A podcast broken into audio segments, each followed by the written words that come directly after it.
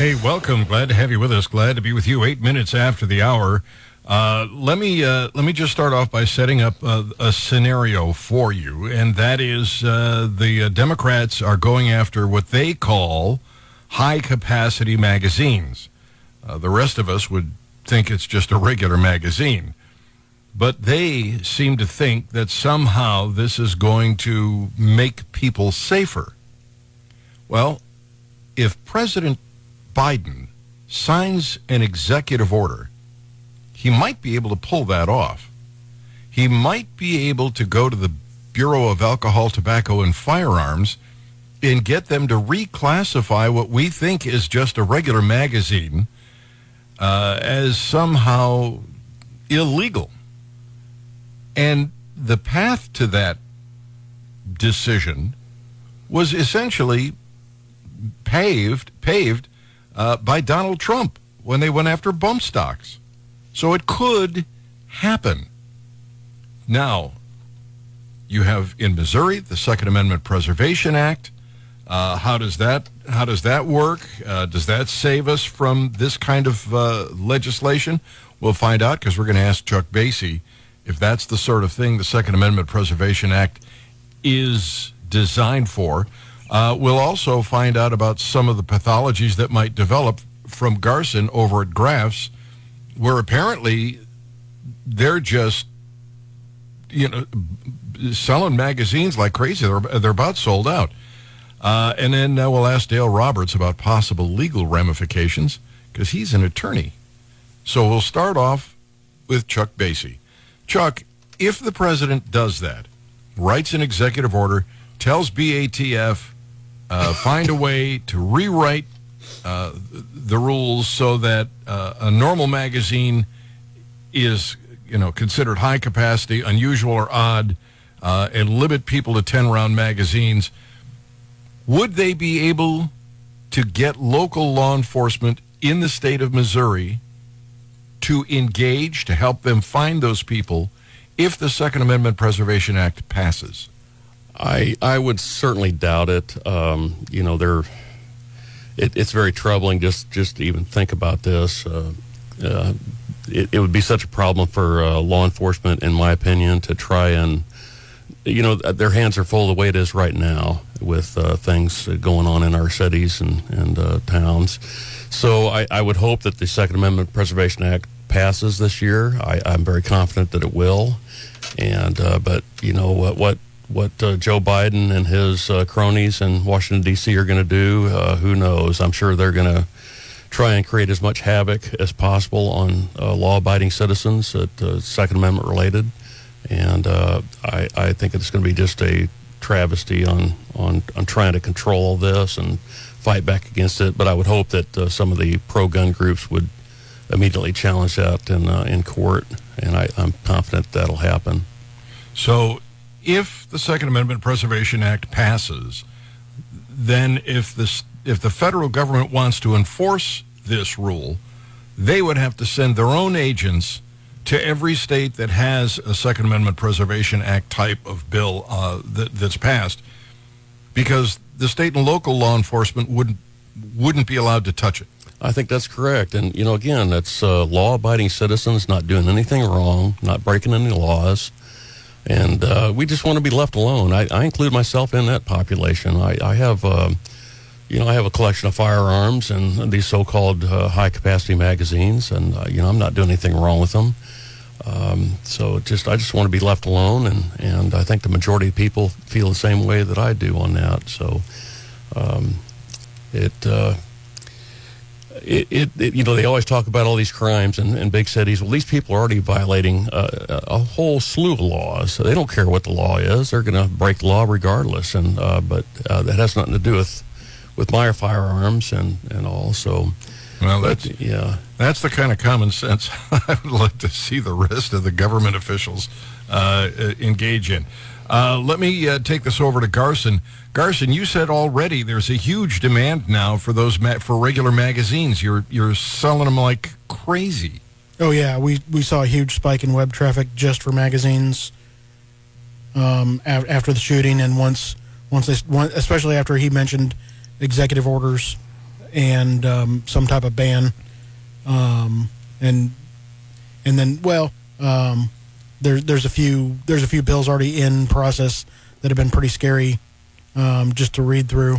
So, yeah, I think anyone that's that stays up on this is is definitely worried. Do you guys have drums? We have some. In fact, I got a bunch more coming. I just got an order in uh, with one of our suppliers earlier this week. Um, I was able to secure a hundred uh, drums for uh, SR25 style rifles and a bunch more uh, Glock magazines. So, if listeners today uh, are concerned that tomorrow these these magazines may become illegal, they should probably can they can listeners here in uh, Central Missouri uh, call Graf's and and get a drum if they want one. Oh yeah, um, um, swing in the store and pick them up today. It looks like we're still we still have some 30 round AR mags in stock. In fact, I'm looking at the website right now. Um, so and well, we have imposed limits, so that's probably why um, there's mags back in stock. Um, I'm sure I'm sure a bunch of people placed orders for the five that were allowed per order, and then went back and placed more orders, and we would have gone back and canceled those duplicate orders. Um, so that's probably freed up some of this inventory. Yeah. Uh, so I I would suggest you go to their website or go right to uh, Graf's in Mexico, Missouri. Uh, if you want a drum, get them while they're hot because you don't know what Biden and the Democrats are going to do Yeah. uh, in terms of uh, uh, executive orders. But Dale, writing an executive order telling BATF, you know, just change the rules. Uh, the path to doing that was was taught to the Democrats, frankly, by uh, uh, Donald Trump when he went after bump stocks. And there have there have been some challenges to the bump stock uh, rule, but nothing has been undone, as far as I know. Uh, you know, what happens if, you know, is there a way to challenge this as well? If you mean if the uh, president didn't execute, uh, If, if- if the president, through executive order, tells the Bureau of Alcohol, Tobacco, and Firearms, reevaluate magazines uh, so that we can ban anything over 10 rounds. Wh- Where do you where do you go with that? How do you challenge that? you know, he'd have to find a way to do it. And I'm and you're right. I fear that President Trump laid the foundation for potentially doing that. Um, I was just looking at there's a federal section. Uh, the definition of a machine gun, for, for example, fully automatic weapon, and the definition includes as one of the things that can constitute a machine gun any combination of parts from which a machine gun can be assembled. And I think that'd be a tremendous stretch to, to say a high cap mag fits in with any combination of parts. But I, it, we've seen the ATF go to great lengths in the past to ban things and then unclassify them and then reban them again. So uh, it scares me to death the the things the mischief they can get into, and as to how to challenge it, I, um, you know, I honestly don't know. I mean, that's a an executive order that may be within his authority, and he, you know, it, it's it- going to be it's going to be tough. It's going to be expensive. You need a big organization like the NRA or uh, SAF, Gun Owners yeah. of America, uh, because the- the costs involved in challenging that, you know, it's going to end up at the Supreme Court at some point. Nobody is going to walk away and go, "Oh, okay, we lost that round." Uh, so, you know, find your favorite firearms uh, organization and support uh, support them because this is going to be costly. Let me grab a couple of phone calls because I am a little behind on those. I'll start with John. John, welcome. Glad to have you on Gary on Guns. Thank you, Gary. Good morning, all. So my question is, since Joe Biden can sign an executive order and he's in charge of the executive branch, which is the ATF and the Department of Justice, uh, in previous bans under Clinton, uh, anything that you had purchased prior to the ban was not illegal to own or possess. you just couldn't buy new ones of, the, of with the quote unquote scary looking options on it. They changed a lot of that. So my question is, is if you own 30 round magazines or you owned a bump stock and all that, is it legal to possess and legal to own, or uh, are they just going to make it to where it's not available to buy anymore? So and it, are, is, is executive owners uh, orders only effective to federal employees? Does it affect the public? Like he can't. I mean, you got to go through the House and Senate and write a bill to pass a law pertaining to me, but but federal employees. I mean, I, I understand he could ban them from being on federal owned ground and stuff like that, but how, how exactly does that affect me as a private citizen already owning this stuff? All right, well, let's uh, let's and- uh, let's find out from Garson the sad answer to your question. Garson, So when the ATF declared the bump stocks illegal, there was no recourse. There's no there's no re, there's no registration period to register them, and there was no buyback. So you just basically de facto had an illegal item, and you were told you had to either surrender it or destroy it. Um, that was probably, you know, the worst way to do that. You know, in the past, um, when they when they've taken something and, and changed its classification, they they'd have amnesty periods where you were allowed to register those items, and they did not do that this time. So they basically deprived law-abiding citizens of their personal property without any compensation or recourse, which is Takings, is the, unlawful is the, is the yeah. worst part of that whole deal. So, depending on how they do this, if if they do it like they did in the '94 Clinton gun ban, they could they could say no new sales. But if they do it the way they did the bump stocks and just declare it illegal, you're SOL. There's there's nothing. I mean, we'll have lawsuits to go against, but I mean, if, if it if it goes through the way they intend it to and that and that sticks, there's there's nothing that we're going to be able to do about it. It- all right. Uh, Dale, uh, hang on. And Kevin, we're going to get to your call next. Hang on the line. You're uh, listening to Gary on Guns program on Hot Talk 93.98. Hey, welcome. It is 24 minutes after the hour. Dale Roberts, state representative. Uh, no, he's not. He's with the CPOA. Chuck Basye is our state representative, Second Amendment supporter. And then Garson in from Graf's.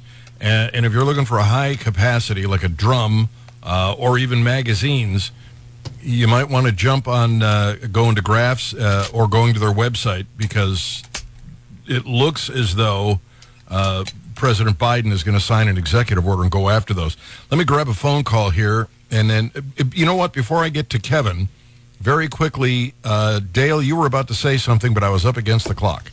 Well, I was just going to mention in terms of recourse on these reclassification of things, the 10th Circuit, just within about the last, I don't know, a couple weeks, uh, 10th Circuit U.S. Court of Appeals rules that ruled that a bump stock is not a machine gun.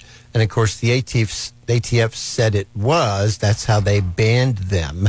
So the, the 10th Circuit Court of Appeals has teed the issue up for someone to take it to the Supremes and uh, you know we'll see what happens. Does that does that decision by that court affect the entire country? No, no. So that, in theory, would affect you if you live in the within the Tenth Circuit, um, and if notice of appeal is filed, then the effectiveness of the of the decision is put on hold, and it you know doesn't have any effect at the moment.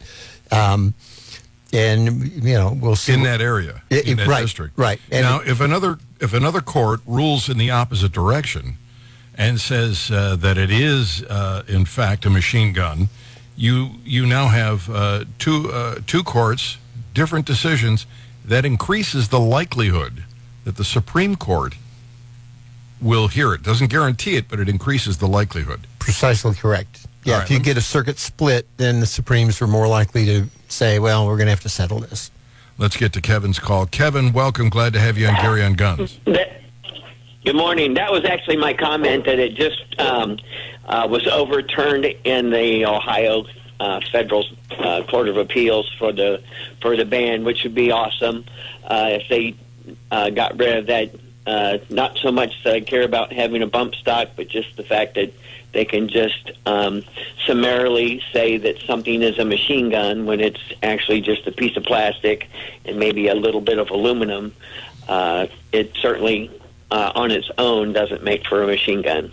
Yeah, especially when you can duplicate the exact motion, hooking your thumb on your belt loop. I mean, it's just silly.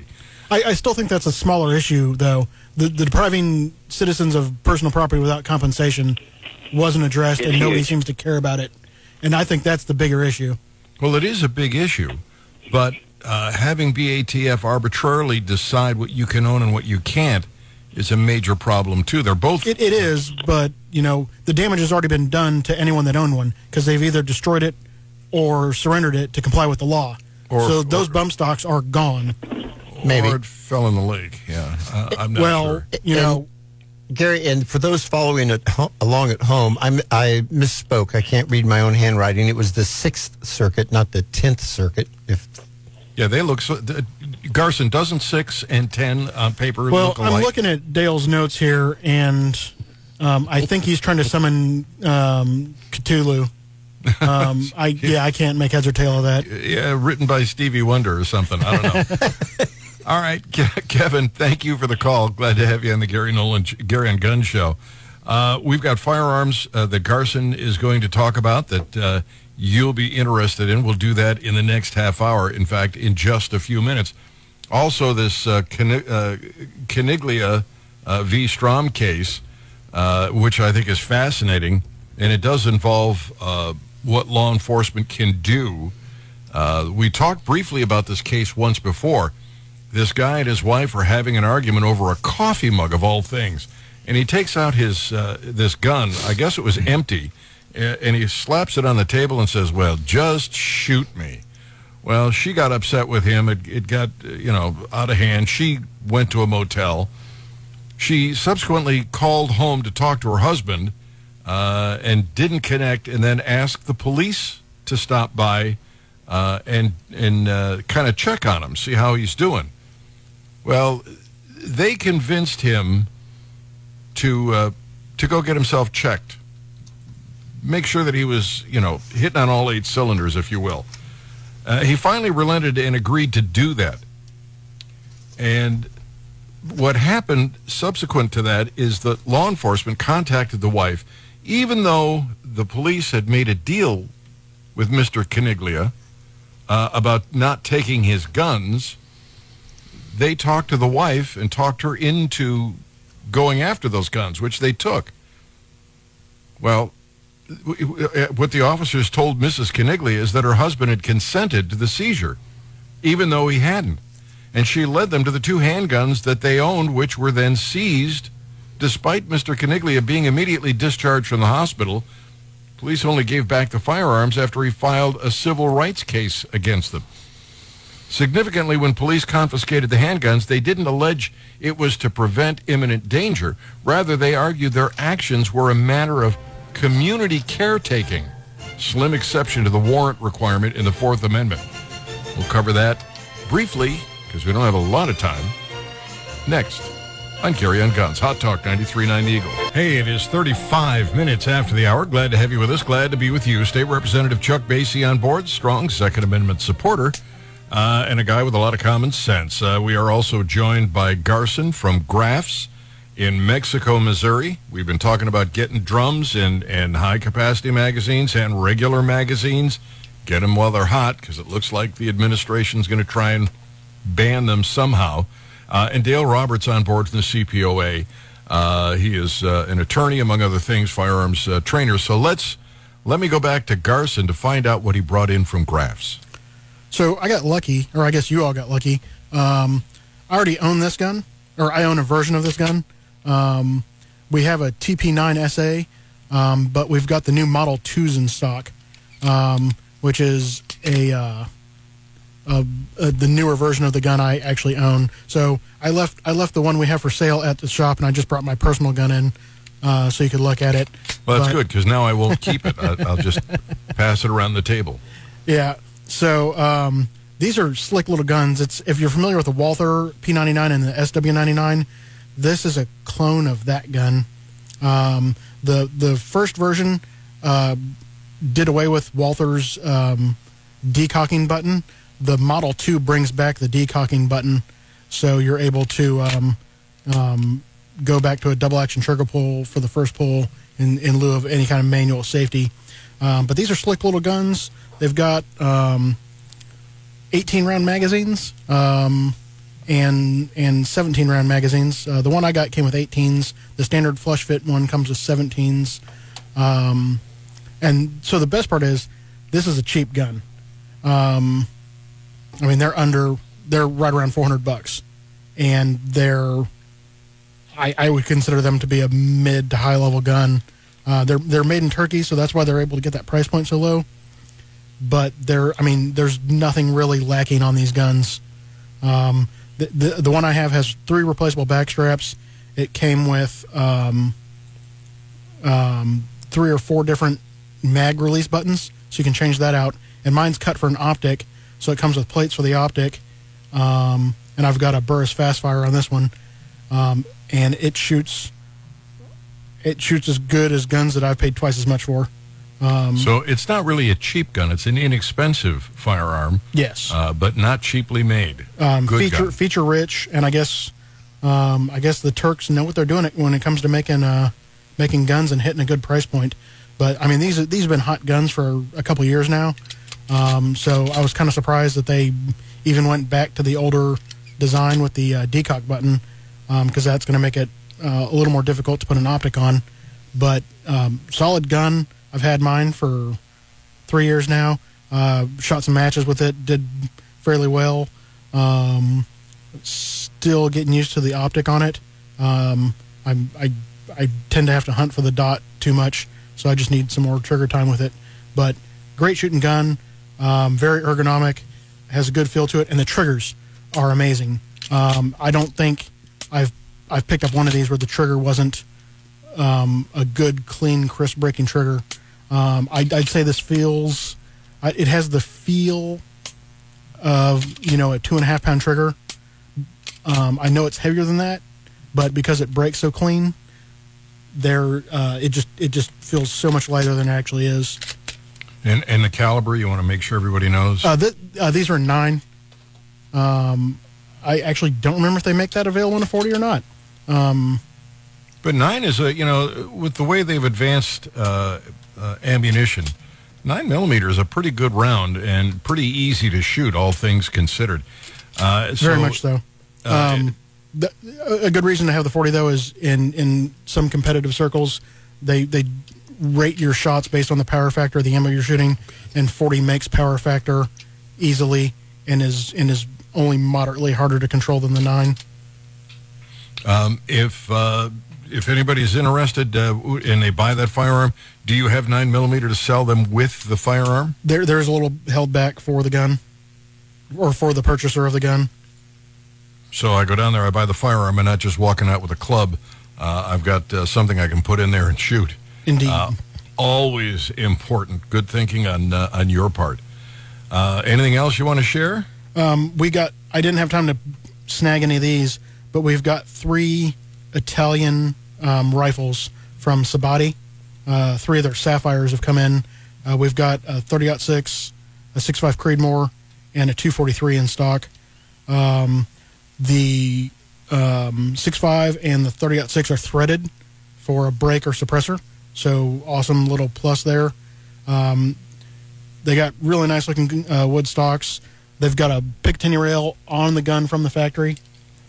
Um, good looking wood. Um, they've got good, clean, crisp triggers. Um, detachable mag on the 6.5 Creedmoor, and I believe the 308. Um, I didn't actually pick up the 243 um, since it wasn't threaded, but um, just from my initial impressions off these new rifles, they're um, pretty slick and worth checking out. All right. It sounds like uh, it's well worth a trip to Mexico, Missouri, uh, and, uh, and and investigate uh, those firearms. I, And- I like the, Yeah, the I, nine. I I don't want to cause a stampede, but there were, there were an AR or two up there. The one I left yesterday. That's impressive because uh, you realize that uh, you will cause a stampede now. uh, I love the AR. It's a terrific platform. It's flexible. Uh, it's easy to shoot. Um, it, it's a great rifle, uh, and the bad guys are coming after him. So if you're interested, Graf's, Mexico, Missouri, where to, that's the place to go. Uh, let me uh, let me bring Dale back in on this. Excuse me. And we don't have a lot of time for this, but we'll try and shoot through this as quickly as we possibly can. Um, Ed Caniglia uh, grabbed a handgun, put it on the kitchen table when he and his wife were arguing, and said, Why don't you just shoot me and get me out of my misery? That led to more arguing, and eventually she spent the night in a motel. She phoned her house the next day. She didn't get an answer. So she called the police in Rhode Island, asked them to conduct a wellness check on her husband, and to escort her home. The police, however, did not conduct the check according to the books. They then insisted that Mr. Caniglia go to the hospital for an evaluation, though Mr. Caniglia refused, emphasizing his mental health wasn't their business. He agreed only after they promised that they would not confiscate his guns while he was away. Furthermore, officers then told Mrs. Caniglia that her husband had consented to the seizure, and she led him led them to the two handguns that they owned, which were then seized. Despite Mr. Caniglia being immediately discharged from the hospital, police only gave back the firearms after he filed a civil rights case against them. Significantly, they write, uh, when police confiscated the handguns, they did not allege it was to prevent imminent danger. Rather, they argued their actions were a matter of, quote, community caretaking, which is a slim exception to the warrant requirement in the Fourth Amendment of the Constitution. So we'll talk about that and get Dale to explain it uh, and get his opinion on this next on Gary on Guns. Hot Talk, 93.9 The Eagle. It is 48 minutes after the hour. Glad to have you with us. Glad to be with you. So they this couple get in an argument. Uh, the husband slaps the gun on the table and says, just shoot me, take me out of my misery. Uh, the wife gets so upset, she leaves the house, goes to a motel, calls the police. The next day, when she can't get the phone, uh, her husband to answer the phone to do a wellness check. Uh, the police convince this guy to uh, go get a, you know a mental evaluation. He says uh, finally he relents and says I'll go, but you, promise you won't take my guns. He goes and it turns around and comes back home. They release him right away. His guns are gone. Why? Because the police told the wife. He said it was okay to, to confiscate the guns, and she showed them where they were. Uh, he had to file a lawsuit to get the guns back. The police are arguing they had a right to do this under community caretaking. This is uh, something that was created about 100 years ago, uh, so that if law enforcement, for instance, um, have to tow your car off the highway, they don't have to get a warrant. Um, and, and this guy is arguing, this is in my house, you needed a warrant. Dale, w- is that community caretaking?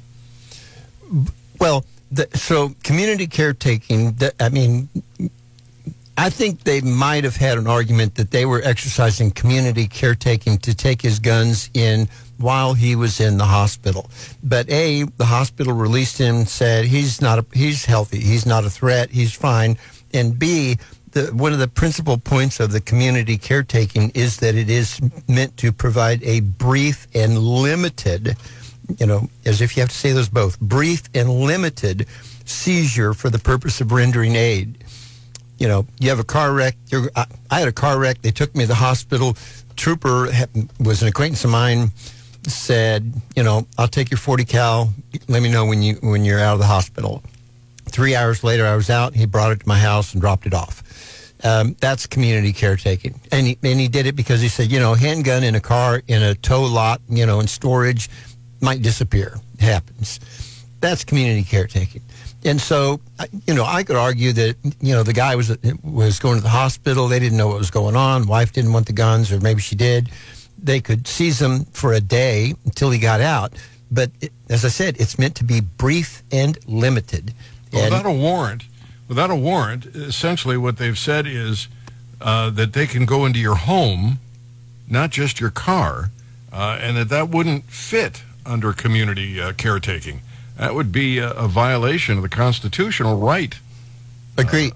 Uh, agreed. And that's the thing, you know, community caretaking was meant, as I said, you know, you have a car wreck and they're going to take the contents of your car. or something of that, something to that extent. And arguably, uh, you know, wife calls police, you're going to the hospital, they'll hold your guns till you get out. You get out the next day, they return them the next day. And the decision below in the Caniglia case, uh, and that was the First Circuit, um, that decision really expanded the powers of law enforcement under a community caretaking doctrine to go beyond what was ever intended in terms of a small exception to the Fourth Amendment prohibition against uh, unlawful search and seizure. Chuck, would you agree?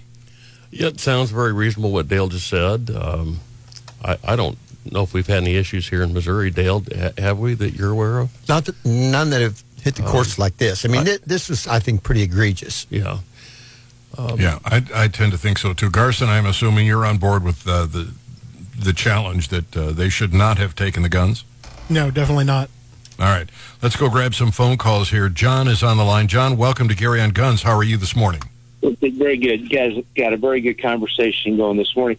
You know, I was telling about something else, but that community caretaking also would be if you were in the hospital or in an ambulance to make sure that your 40 cal or whatever you have is secure and it's safe so somebody doesn't take it or steal it from you as well Mhm. or do harm to others. So I would have to say I would think he did a very good job. I'd like to get back to this uh, House Bill 85 to me, the whole thing is a rights issue where someone in another state or in D.C., or which I guess that's another state of mind, period, uh, they want to determine what your rights are or what you can have as your rights, which is totally different than what our founding documents gave us. So I really hope that that House Bill 85 gets through uh, to protect our rights. And, and it's not the rights of the criminal, the man that wants or woman that wants to hurt you, is to protect the, the good people. So I don't know what else to say about it, but I sure hope that thing passes. All right, John, thank you. Glad to have you on Gary on Guns. Chuck, you want to comment on that? Uh, not uh, necessarily, but I, I think we- he made a very good point. Um, you know, we, we need to do everything we can to protect our, our rights. Uh, unfortunately, you know, it's uh, it's our right to to uh, keep and bear arms, but it's under attack constantly, not only in Missouri but from the federal level, uh, level now. So um, we we need to do everything we can to protect our our constitutional rights. That's why we reelected you, Chuck. That's what we got you there for. Let's go back to the phones. Chris, welcome. Glad to have you on Gary and Guns. Well, amen to that. Uh, you know, a little lighter note here for you at the end of the show. We've talked before about how Hollywood portrays guns in a bad way no matter what. Uh, I had a laugh last night. Things have changed in Hollywood, but was watching an old Gunsmoke. They sent some expert from Washington to like audit the marshal and his duties, and the guy says, "Well, here's the problem: everybody's carrying guns, so we're going to put up posters. Everybody turns in their guns." Didn't go over too well. By the end of the show, they got a bonfire in the street and a pile of feathers. They're getting ready to tar and feather this guy from Washington, and the marshal shows up, and they go, "You can't do anything about it. There's more of us than you, and by the way, you can't shoot us. We're unarmed." Kind of put him in a you know checkmate. So he says, "Okay, you turn him loose, I'll give your guns back," and uh, everything went back to normal. And I thought, you know, at least they kind of understood it back then, didn't they? All right, Chris, thank right. you. Glad to have you on Gary on Guns. Uh, you know, Chuck was chuckling in the background there. I, th- I think uh, he, re- he he watches Gunsmoke.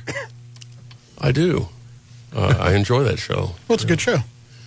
You know, I, uh, a couple of years ago, I found a Western channel on uh, DirecTV, uh, and it had all those Westerns that my father used to watch when I was a kid. Uh, and I started watching them, Have Gun Will Travel and, and Wagon Train and all of those. And they were really pretty good when you when you think about it. And, and uh, they didn't have the CGI technology to do the stuff they do today, and they weren't politically correct. I I really did enjoy them. Let me go back to the phones here. Get uh, is Gary did did did Gary call earlier this morning, Brian? No, I did not. Okay, welcome, Gary. Hey, uh, just a quick question. How many other states are, uh, I would assume they'd be Republican states, are passing laws to protect their uh, gun rights from the feds? So far, Missouri? so far, I've seen about three or four other states uh, that are actually looking at Missouri legislation to co- what? It, it's seven or eight. Is it up uh, to eight? between Dale and I? And Texas is working on one now, And I, w- I heard a I heard a guy from Texas that was on that saying that they'd provide that legislation copy to anyone who was interested in it. From from what I looked at last night, states that have past tense passed Second Amendment protection: Utah, Kentucky, Kansas, Montana, Texas, Illinois, Oregon, Florida, and Arizona. Did you say Illinois? Uh, yes, shockingly. Now the the extent of that law. A, this is from from uh, the Tenth Amendment Center's webpage, and B, you know, their version of a second Second Amendment Act and what it does, and mine can be drastically different. There's Yeah, a, well, if it's Illinois, it probably only protects higher ups in Cook County. Exactly. I was going to say there's a uh, I think there's a John Ashcroft rights you know John Ashcroft constitutional bill in the Missouri legislature that was named after John Ashcroft, but I think he would not agree with it at all if he saw what it said. So you know legislators do that sort of thing. Well, I do know for sure three or four states that are looking specifically at Missouri's legislation. Uh, if that's up to eight or nine, I know other red states are interested in doing it. Um, and hopefully that will help protect people around the country. I'm kind of pleased with the legislation uh, and the legislature for, for pioneering this and pushing forward. Thank you, Gary, for the call. Uh, Garson Graffs, thank you. And uh, Chuck Basye, also Dale Roberts. Whatever it is in life that you want, go out and get it. Don't wait for the government to drop it in your lap. You make it happen. Seize the day. Carpe diem and Gwen, baby. I am coming home.